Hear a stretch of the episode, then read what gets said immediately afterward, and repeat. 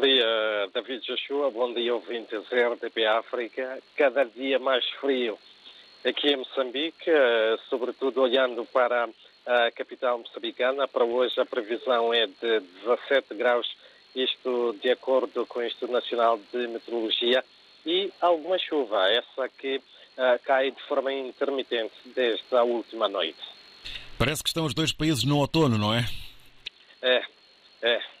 Uh, chuva, frio e todo mundo agasalhado por aqui. É o que tem que ser.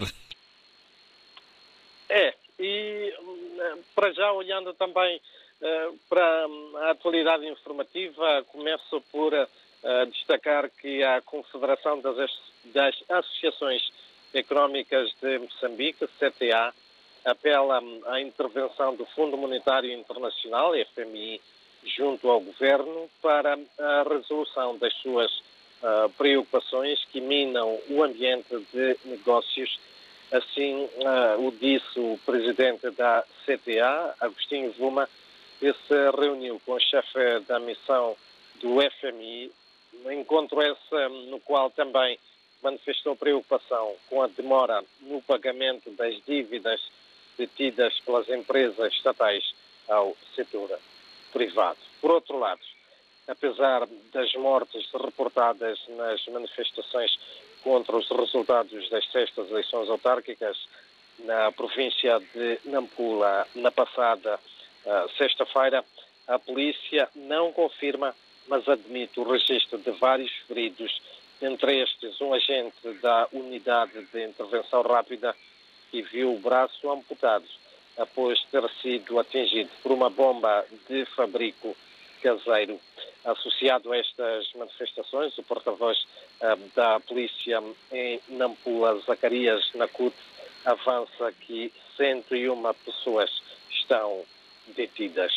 Também uh, detidas uh, estão na Zambésia 34 cidadãos pelo seu alegado envolvimento nas manifestações e são acusados de incitação à violência e desordem pública. A informação essa foi confirmada pelo porta-voz do Comando uh, Provincial uh, da Polícia na uh, Zambésia, Sidney Lonzo, que diz ainda que correm processos judiciais contra estes cidadãos. E em outras notas é também de destacar que o movimento das jovens feministas de Moçambique apresenta hoje um estudo sobre violência baseada no género contra mulheres jovens e raparigas entre os 15 e 35 anos de idade aqui na cidade de Maputo e também em Cabo Delgado. O estudo tem como objetivo avaliar a situação de violência baseada no género, em termos de número e frequência de casos em zonas de conflito. Também com o estudo, esta este movimento das jovens uh, feministas uh, diz pretender analisar o quadro jurídico de proteção da mulher em Moçambique, descrever a percepção local sobre a violência contra mulheres nos locais estudados e medir o nível de ocorrência da violência contra a mulher, incluindo no seio do agregado familiar e também no local de trabalho. Também hoje o chefe uh, de Estado moçambicano e mesmo para terminar, Felipe News participa na Cimeira Extraordinária Virtual dos Chefes de Estado e de Governo da Comunidade de Desenvolvimento da África Austral.